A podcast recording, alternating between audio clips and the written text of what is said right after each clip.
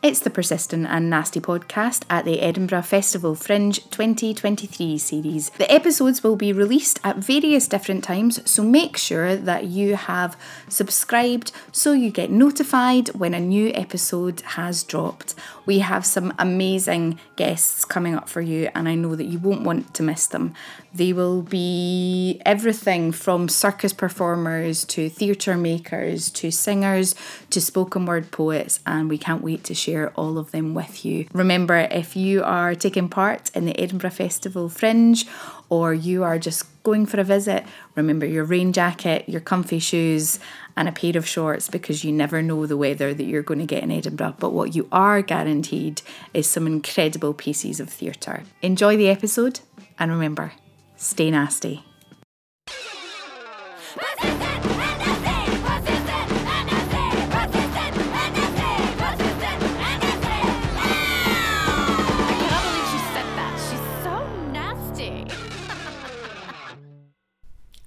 And welcome to another episode of the Persistent and Nasty podcast, Edinburgh Festival Fringe Series 2023.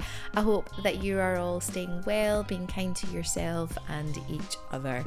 Today, I chat with Victoria Bianchi and Jess Brodie about their new show, Help Yourself, which is on at the Edinburgh Festival Fringe 2023. All details for the show are in today's show notes, and we discuss when they first met, how they became friends, their working process, how they worked when they weren't in the same city. Victoria talks about being a parent and how she navigates the festival.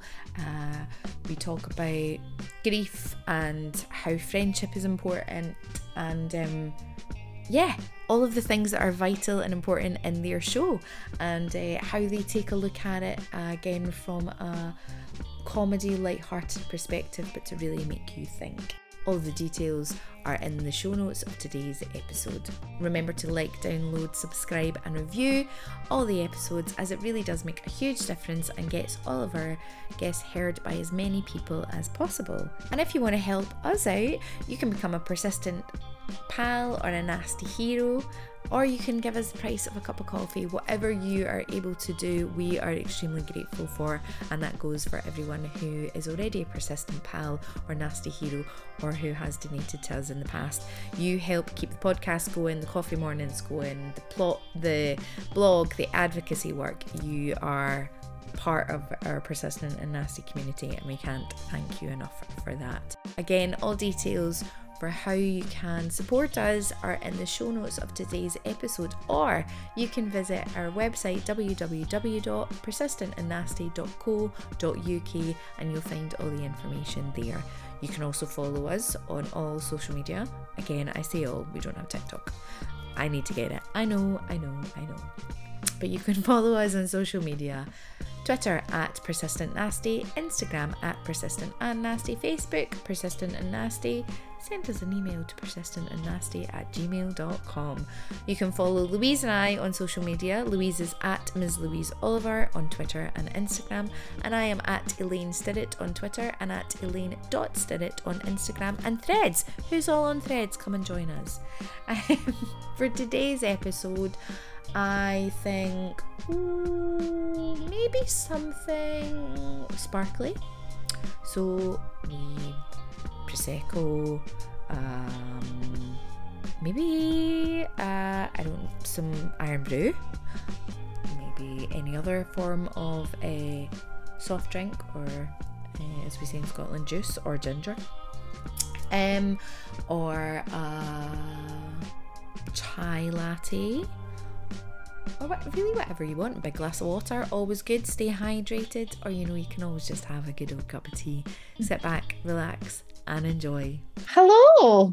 Hi. Welcome to the Persistent and Nasty podcast. Thank you for having us. So, um, I am joined today by uh, Jess Brodie, and is it Jess or Jessica? It uh well, my full name is Jessica, but I do I tend to go by Jess. Like friends call me Jess, so I What would you prefer that. today? I'll go with Jess. Jess is So is fine. it Excellent. I'm glad. I, I consider you a friend now after this brief conversation. that's it. That's it. Straight in there. Yes. Uh, uh, Victoria Bianchi, um, and you are two uh, Scottish creatives who have a show coming to the Edinburgh Festival Fringe 2023. We are going to talk about the show, um, but first of all, our listeners and I would love to know a little potted history about you both. How did you, well, first of all, how did you find each other? And how did you end up in this wonderful, sometimes tricky uh, industry of ours? Well, so we, the stuff that we make is kind of verging on like contemporary, some of it's even a bit performance arty, right? So we wouldn't, it's difficult to admit how we first met. now I want to know how you first met even more. It's somewhat, I would say, it's somewhat frowned upon mm. in the mm. performance art world. But yeah. we we met through a mutual love of student musical theatre. Yes. Uh, listen, I love a jazz hand. I lo- I oh, do. I love nothing it. better. I, I just nothing better. You know, I, I it's never been kind of trained out of me. Um, so we um, met at the Glasgow Uni um, Cecilian Society, which is um, where we performed such hits as Bugsy Malone, Our House, back, one. back, back to, to, the, 80s, 80s the musical, mm-hmm, mm-hmm. which is as incredible as it sounds. Um, so I was like 20 and Jess was 18 and she loved talking about how much older I was than her and like, oh my God, you're so old. So I would say at first, we didn't quite click. yeah, I remember literally the first, I, I can, Victoria was one of the first people that I met. So I'm like 18, just started uni, very fresh faced, very like, very keen, like really keen on the Bugsy shit. It was Bugsy Malone. Bugsy Malone was the first production, which is a classic. Oh, absolutely. Oh, absolutely. And I think Bugsy Malone isn't really talked about in a, a, a particularly queer way, but it absolutely should be because we have Jodie Foster in absolutely. it oh for a star. But the queerness of Bugsy Malone is absolutely brilliant.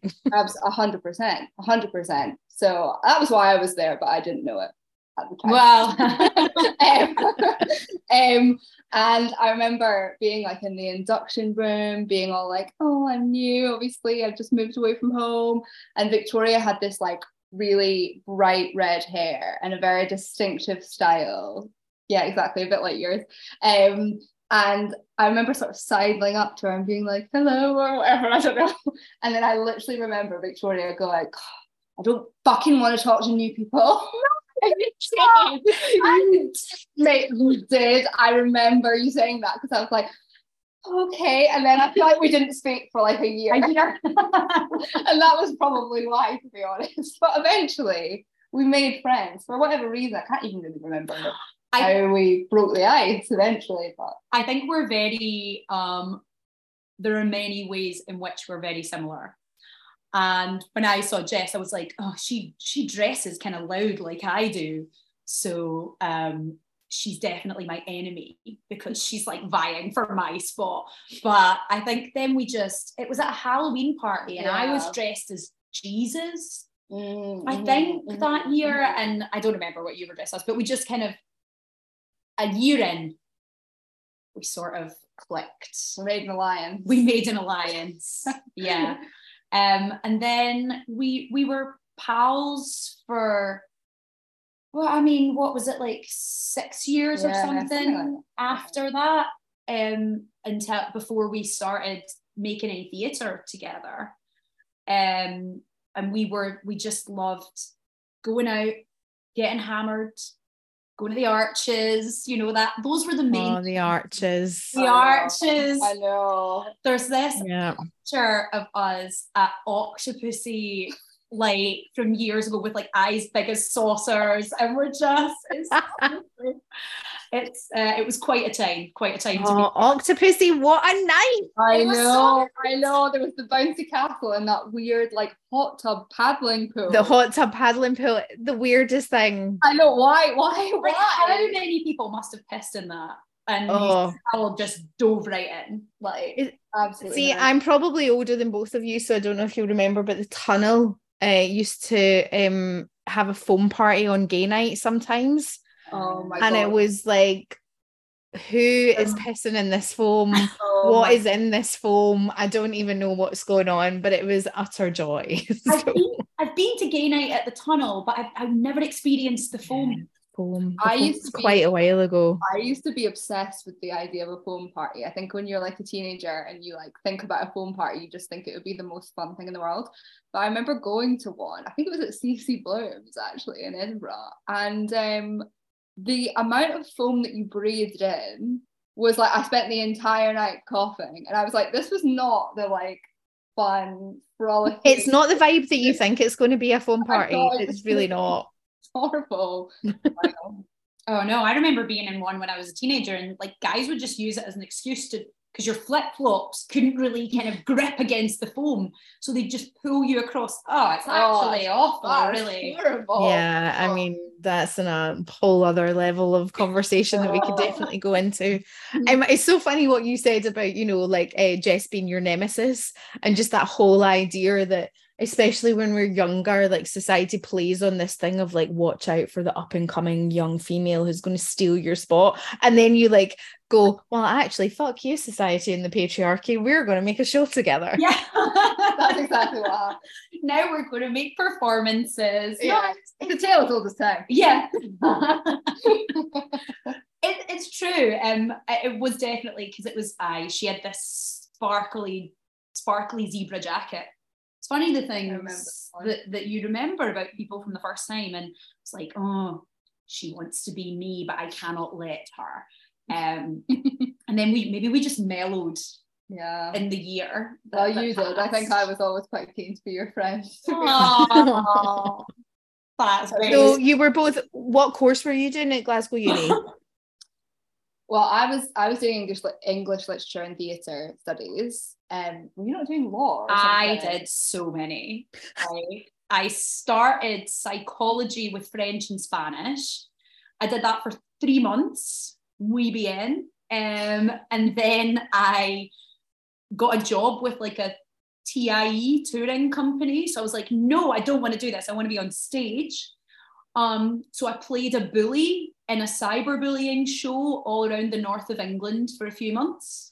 A real that was a career high for actually I did love it at the time. It was great. Do you know TIE has such a it's it's one of those ones that's got an important place. It's like you know It it's was a lot. Of, it's a lot of kids' first experience of theatre. Yeah.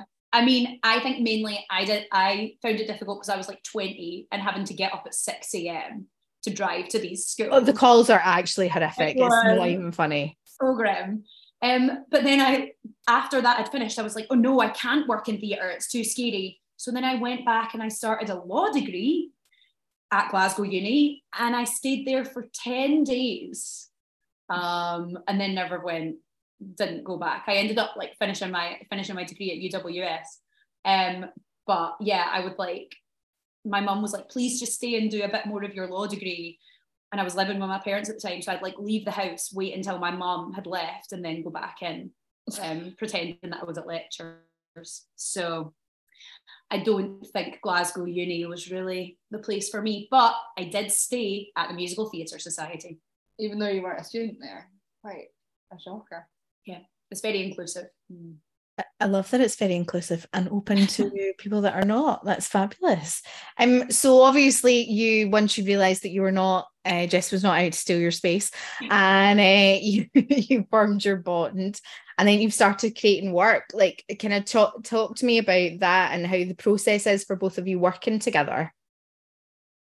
Well, really, it was a bit kind of incidental to begin with. Like, we'd spoken a little bit about making something together at some point, and we had a sort of vague idea. I think it was, I think, uh, did, did we have like a, a kind of notion about what the show might be?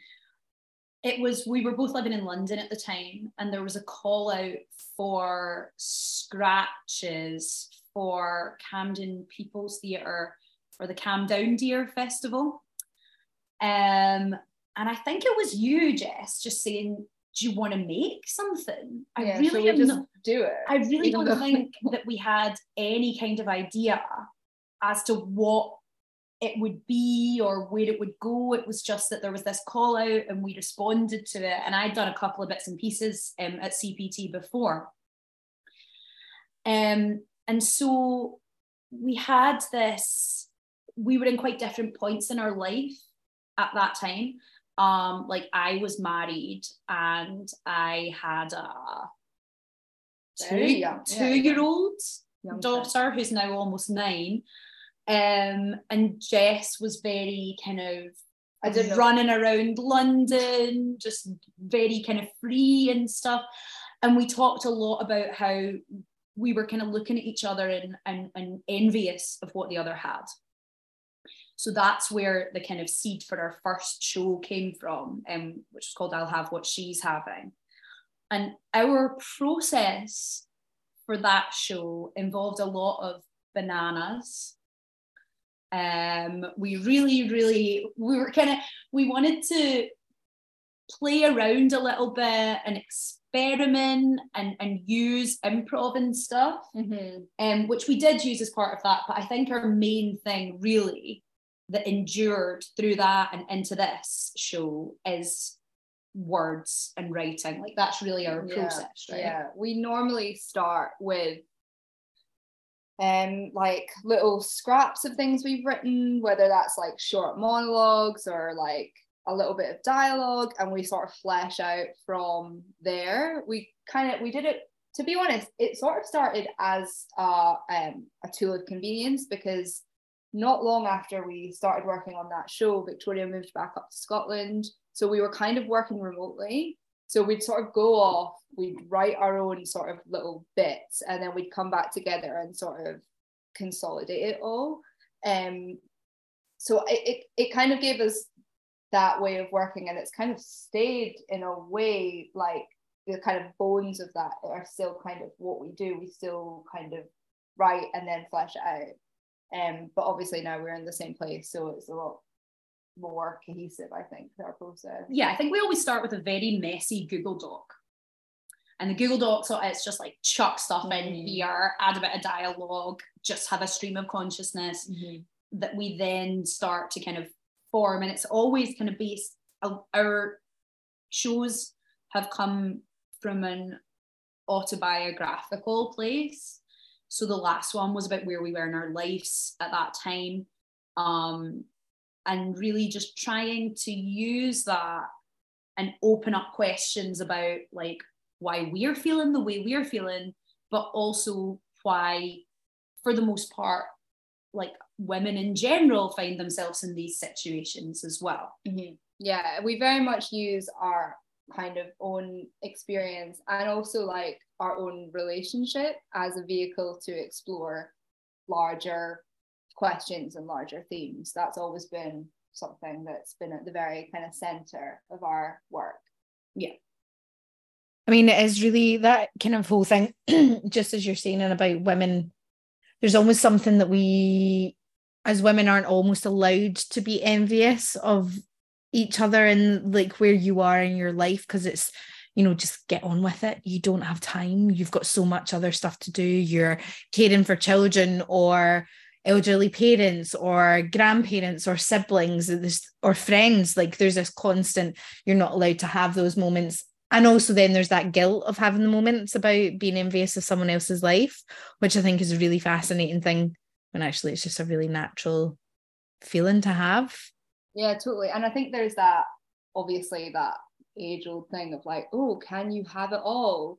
And it's like you're constantly unsatisfied.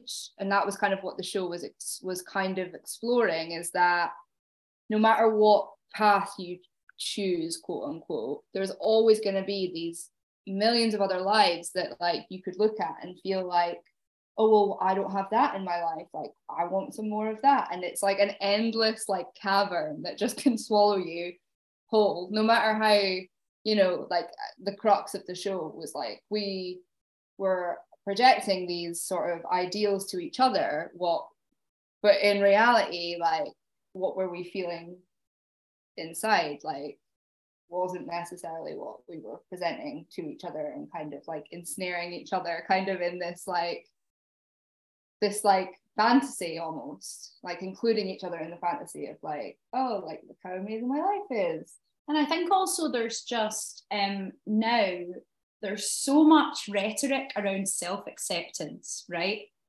and i'm not saying that that's a bad thing but i'm saying sometimes it's okay to be like i fucking want that you know and i'm actually i am a bit jealous and I don't love every single part of my life. You know, it's all like all this self love, like be really happy with what you have.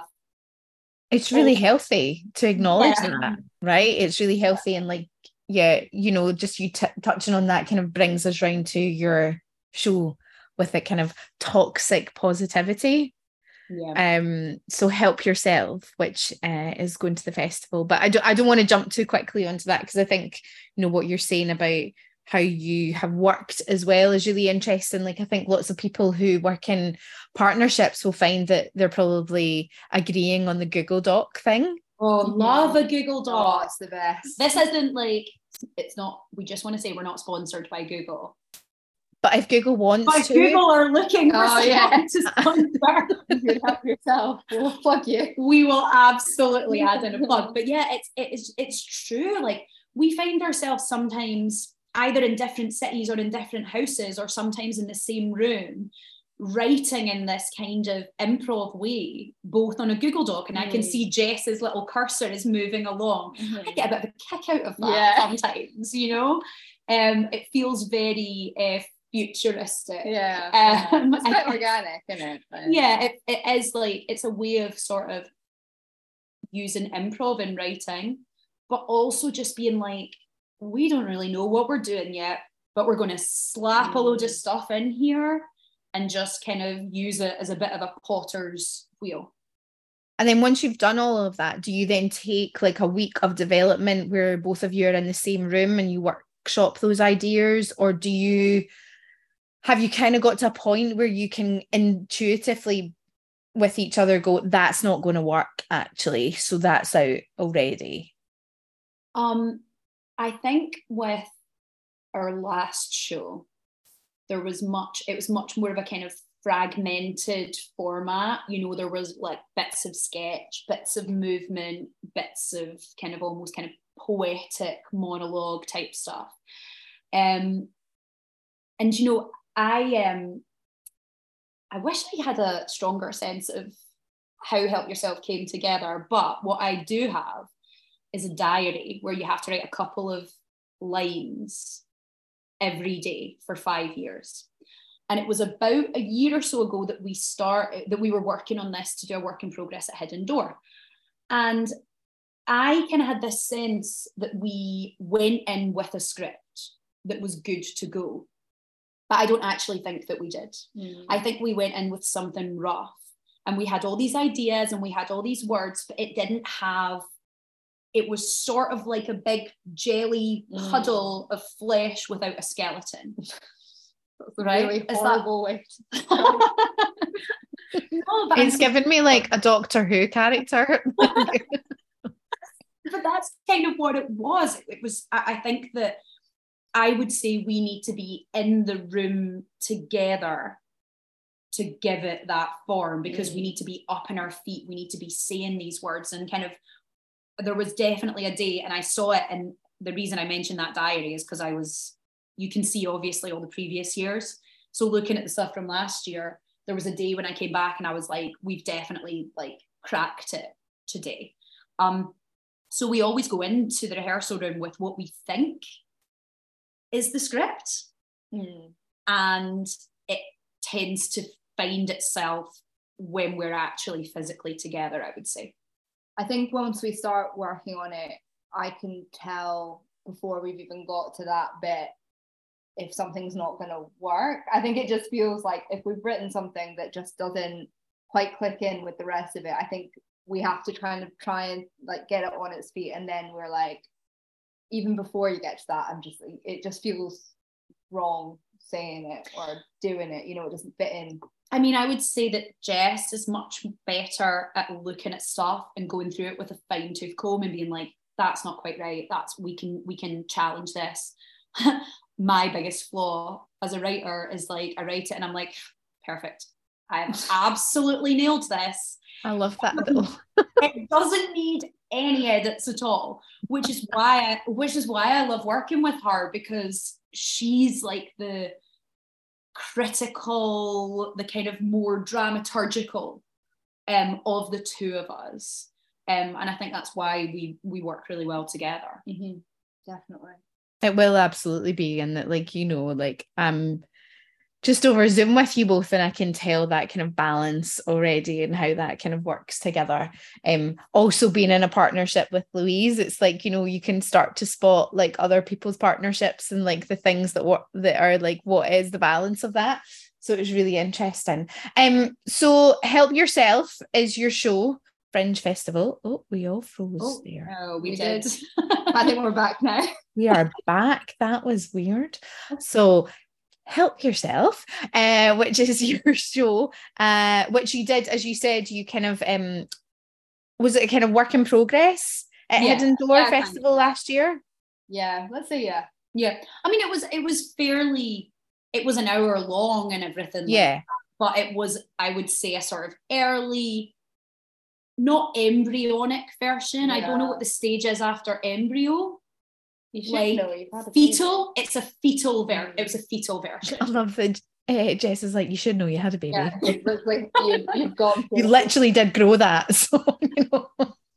she's so big now i've forgotten like yes it was a fetal version just on that like um victoria how do you find that balance of you know writing and motherhood and that caring responsibility uh like it's a i mean nightmare was the first word that came to mind when you when you said that. Do you know honestly this this sounds um this is maybe a kind of weird thing to say but i split from my daughter's dad when she was about two. And as much as that was a very difficult thing for everyone to go through in a way like in terms of career wise and stuff it actually made a lot of stuff a lot easier. Like he's a really great co-parent. We share, we kind of basically split the week relatively equally. Um, because honestly, I find that when when you're when you're for me, when my daughter's at home, it's that takes up so much brain space. Um, so really it's got for me, it's got to be a kind of separation of church and state, you know, and like when she's at her dad's house, I have that brain space to just kind of to, to juggle all of that. I suppose for some people that aren't in a similar situation, they maybe have a place that they go to where they just, but for me, it's like when I know I've got to think about school pickups, karate drop offs, guitar lessons, it makes it very difficult to, to focus on the creative stuff. So because of my home situation, it does make it a little bit easier. It doesn't, I mean, also my family are incredible. So like I literally texted them the other day and I was like, hello, can you all help me in August? Um, because you can't just fuck off for a month, you know? Yeah. Fringe, Fringe is amazing. It's not the most Child suited friendly. to being Yeah. people that have catering responsibilities. Um, but I have like, yeah, so I think having that, having my own space where I can just focus on that and also having a village that helps me with all of that because otherwise I couldn't I couldn't be doing it, you know. Yeah. Um, thank you for being so honest about it because I think it's also really important that anybody who's listening who has caring responsibilities of whatever kind will Mm. probably feel very much felt and seen by that kind of those first sentences that you've said there. And I know we've had other people on who have caring responsibilities who have kind of echoed what you've said about how difficult it is to split your brain when you are around all of that to then allow that creativity, but also how important it is for you to have the creativity for you to be the best parent that you can be. Yeah, I mean, I remember during COVID, um, sitting one day and I was like, everything's kind of going okay, work's going okay. Um, my daughter's pretty happy, everything's fine. And then I, felt like there was just this little, the only way I can describe it is like there was a little hole in my heart. I was like, hmm. And I realized it's because during COVID, I was so focused, as we all were, right, on just keeping the ship afloat. I was like, I've not made anything. I've not created anything for like a year. Um, and it just, you just don't feel kind of complete Yeah. if that goes away. Yeah. I think that's again, thank you, because I know I feel that myself. I know lots of people that feel that. So, you know, just I think we the more we kind of vocalize these things and say it out loud, the more it becomes a it just becomes freer to say it and there's no hang-ups of just saying it and going when I'm not doing it, it doesn't I don't feel completely me. Yeah, absolutely. It's like Yeah. you're not you're not the only one. Mhm. Yeah, yeah. Um, so help yourself. Getting back to your get back to your show of help yourself. Um, so tell the listeners what they can expect from help yourself.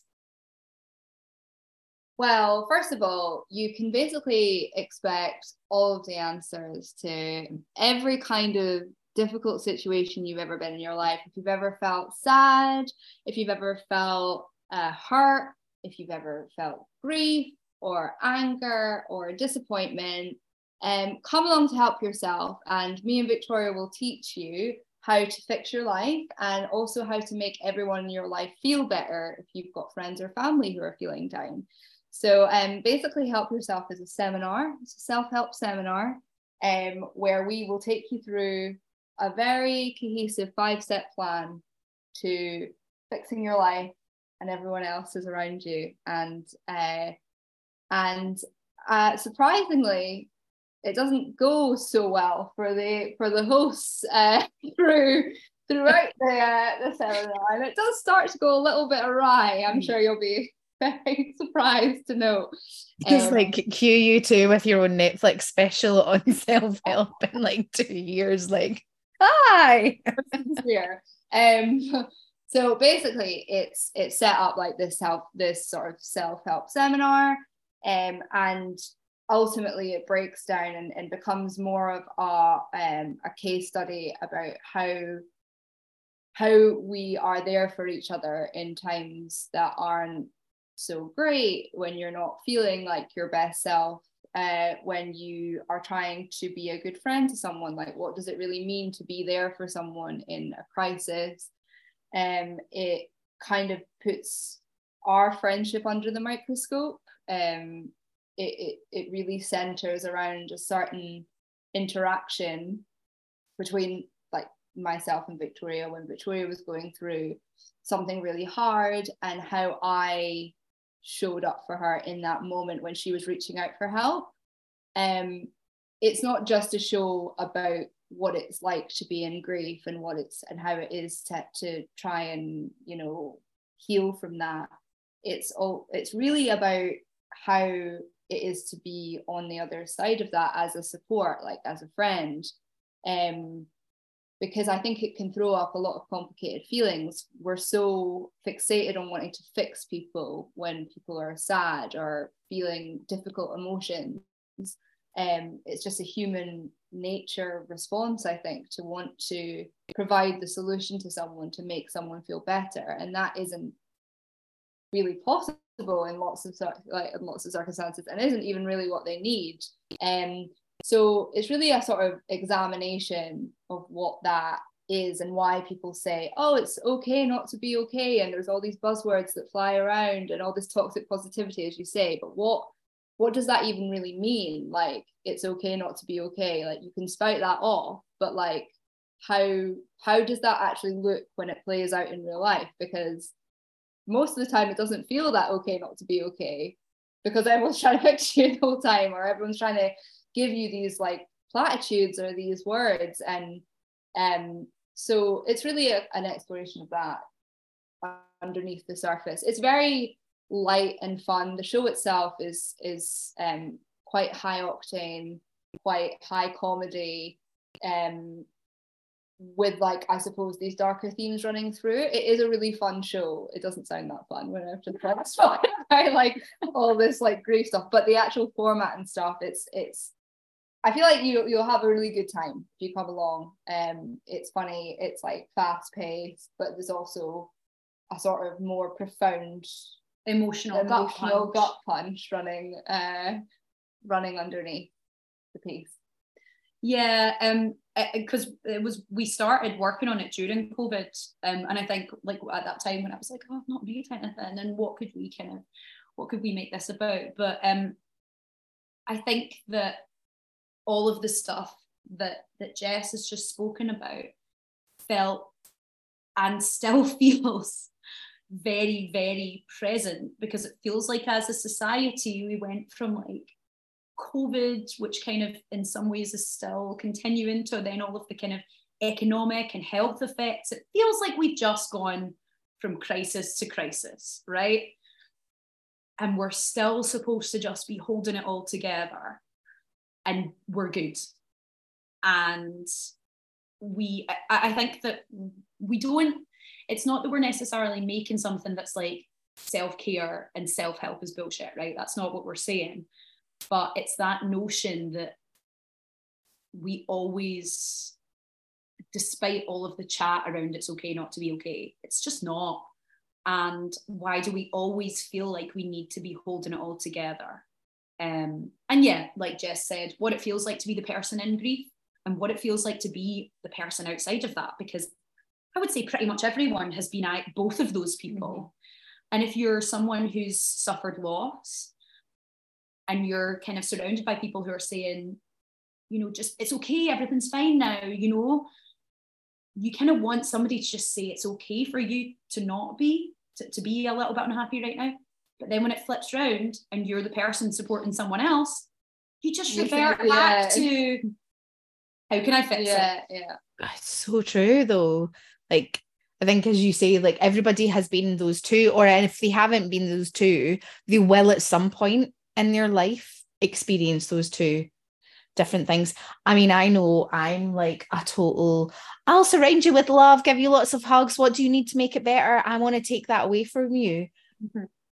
But the older I get and the more work I do on myself, uh, and uh, just in general, like kind of go, "Mm, I, when it's me and I'm in those moments, I need my space. So I need to allow someone else to have the same and not try to fix it. Um, so I think it's going to resonate with people really on a really deep level, but also as you say, you've got like that kind of light-hearted aspect of it. Um, I think that's a quite that. it's yeah, I mean, I think it, and it is a sort of I don't know, some people might say it's a Scottish thing, maybe it's a sort of West, I don't know, I don't know. But that idea that you kind of make joke if you're at a funeral, everybody's making jokes for the most part, right? And I I remember being at a funeral for a 30-year-old who died in really awful circumstances. And people were taking shots and making jokes the whole way through it, right? So I think that relationship between sadness and between loss, it- it's so tied with humor. And I think it's our it's our way and it's kind of how we relate to each other as well. So we're like, yeah, we're going to make a show that's about sad stuff and that is kind of about grief and sadness, but we're going to have like super brightly colored suits and we're going to throw in some dance routines. Um, we're going to throw in. do we have jazz hands? That is the question. Oh, Throwing it way back Oh. to the Glasgow Uni days, do we have a jazz hand? We've got a, a kind of quasi Yeah. jazz hand. Mhm, right? mhm, mhm. See if you can spot it when you come. but I think it, yeah, it would feel it, it. Um, I think for us personally as makers, it would feel we're drawn to a slightly lighter way of of exploring difficult things. Um, and I have, you know, I have so much respect for people that really go in hard and make really kind of difficult, challenging work. I think that that's incredible. Um, but for us, we've always wanted our work to be quite accessible and not and and feel like you could take your granny along to it. Do you know what I mean? Um, which is why we use humor a lot and why it is there's a lot of kind of brevity in the piece. Mhm. So, what is it that you hope that people will feel, think when they leave um, after seeing Help Yourself? I think that I I would love people to leave feeling like ultimately hopeful um and having felt like they've had a really good time and maybe seeing something a little different than what they're used to seeing um and I'd like them to sort of take away that they're not alone in feeling those difficult emotions or feeling feel I think there's a big guilt thing if you feel challenged when you're trying to be there for someone as well. Um, I think that that's a bit taboo when you're kind of the support. You don't want to make it about yourself, but there is an element I think of like, um, I was thinking about this the other day. It's like I like like you were saying, I see my I really pride myself on being the person who can like kind of fix things and come in with like the right, really right, insightful thing to say and like manage to take something away. When that doesn't work, I can sometimes take that slightly personally, which isn't fair. See if like someone's gone through, for example, a breakup with a person who I think is bad for that person, and I've like I'm there for them I've like got like I've I've got all the right things to say. I've like really psychoanalyzed them, their ex, and like how they're better off without them. I've had a great conversation with them, and then they are still like missing them or like finding it difficult. I think it can be a challenge when you kind of you you almost turn the lens back in on yourself and you're like, I'm doing this wrong. I'm obviously not sufficient enough to make this person feel better. And it's obviously absolutely nothing to do with you. Like it's it's it's ludicrous to even put yourself like center yourself in that way. But again i think it's really difficult to like um resist those feelings. So i would really like people to leave feeling like oh i feel like there may have been something inside me that i've not identified but i could see that play out and recognize myself on the stage and i think that's that's really why I make work. I want people to see themselves reflected back or try and put um, a definition on something that feels kind of indefinable or like difficult to pin down. Um, so yeah, I mean, I think I would like people to firstly think that is the best thing I've ever seen. Um, and over and above that, I suppose just feeling maybe a bit further forward on the journey that we're all on to kind of understand that the entire spectrum of human emotion is okay and that it's it really oh, this sounds so cliche but that it really is okay not to be okay sometimes and that really is okay to just accept sadness. And if we can sort of move people's thoughts even a tiny bit forward in that way because i think making the show has definitely made me a bit more, a little bit more accepting of that. So if we can at least even start those conversations, I'd be very happy. Yeah, amazing. Um, and let everybody know where they can come and see you. We are very excited to be performing at Summerhall um, this Fringe um, which uh, and we're on at four o'clock. It's like our favourite fringe venue, really. So we're mm-hmm. really excited about that. So we're at four p.m. in the demonstration, demonstration room. Demonstration, room. room. I'm like, please, God, I really hope Jess has remembered this. The demonstration. Okay, I've got. I, I do have you. If you if you forgot, oh, good. I've got it. I've got it. We're in the demonstration room at Summerhall every day at 4 p.m. Help yourself except the 14th and the 21st. Yeah, when we will be asleep. When you will de- most definitely be asleep. And is this both of your first festival as performers doing a full run? no, we did the first show in 2018. Yeah, so we were at Assembly in 2018, which was also an incredible venue to perform at, yeah, to be fair. So we've been really lucky. Yeah, it was great. But so we're we're aware of how knackering it is. So we're just like trying to prepare. But it feels really weird. We were saying the other day because we don't start rehearsals for this until a couple of weeks. For a couple of weeks. So it feels like kind of still feels like this abstract thing in the sort of distant. It's in it's in the ether, just like hanging over you, like "Ooh." yeah, it feels weird.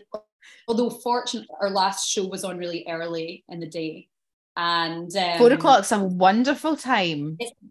Oh, great isn't slot, it? We're so happy with it. We think it's like ideal. the last time we were trying to flyer people to come to this show that was 14 plus and people were out with their two-year-olds looking for them we were like oh no so we're really pleased to be on at four it's a great slot mm-hmm. Four o'clock is a great slot. That's like, you know, you've just got everybody after they've had like afternoon shows and a wee bit of lunch before they've got evening shows. Lovely. Ideal. ideal. Lovely.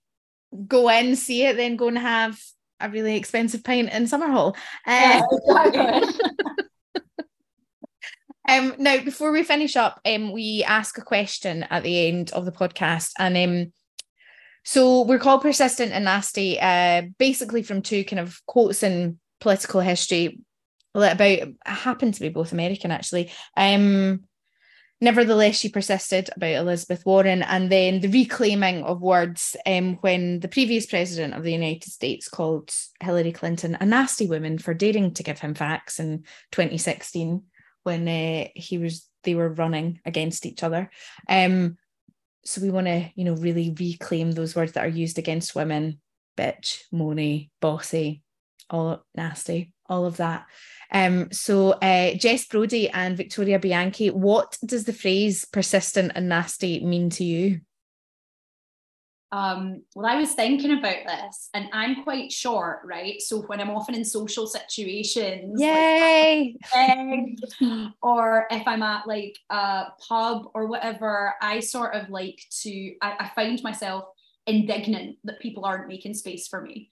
So I've, as I've gotten older, I've, I used to sort of just be at the back. And now as I've gotten older, I'm much more with the elbows and much more making sure that people in a slightly, ever so slightly violent way know that I'm there and I want to get to where I'm trying to go to. And that even though I'm like smaller than them or whatever, I still deserve to take up space. And sometimes an elbow is needed to do that.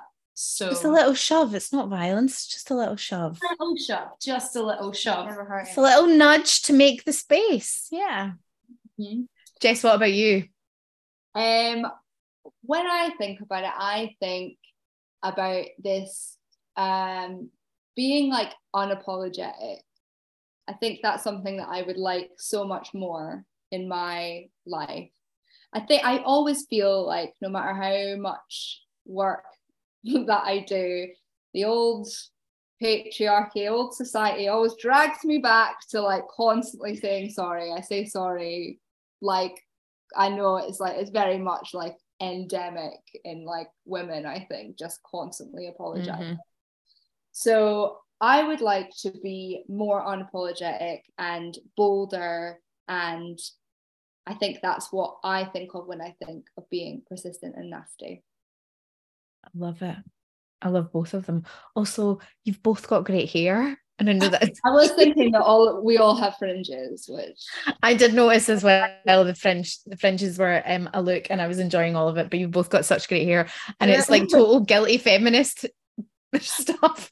I'm like, we're you know, we're talking about these really important things. And I'm like, oh god, yeah, you've got great hair. really good hair. Thanks, really appreciate it. As you're giving your like brilliant answers to what persistent and nasty means to you. I really Um, we will link all information for Help Yourself in today's uh, show notes of the episode.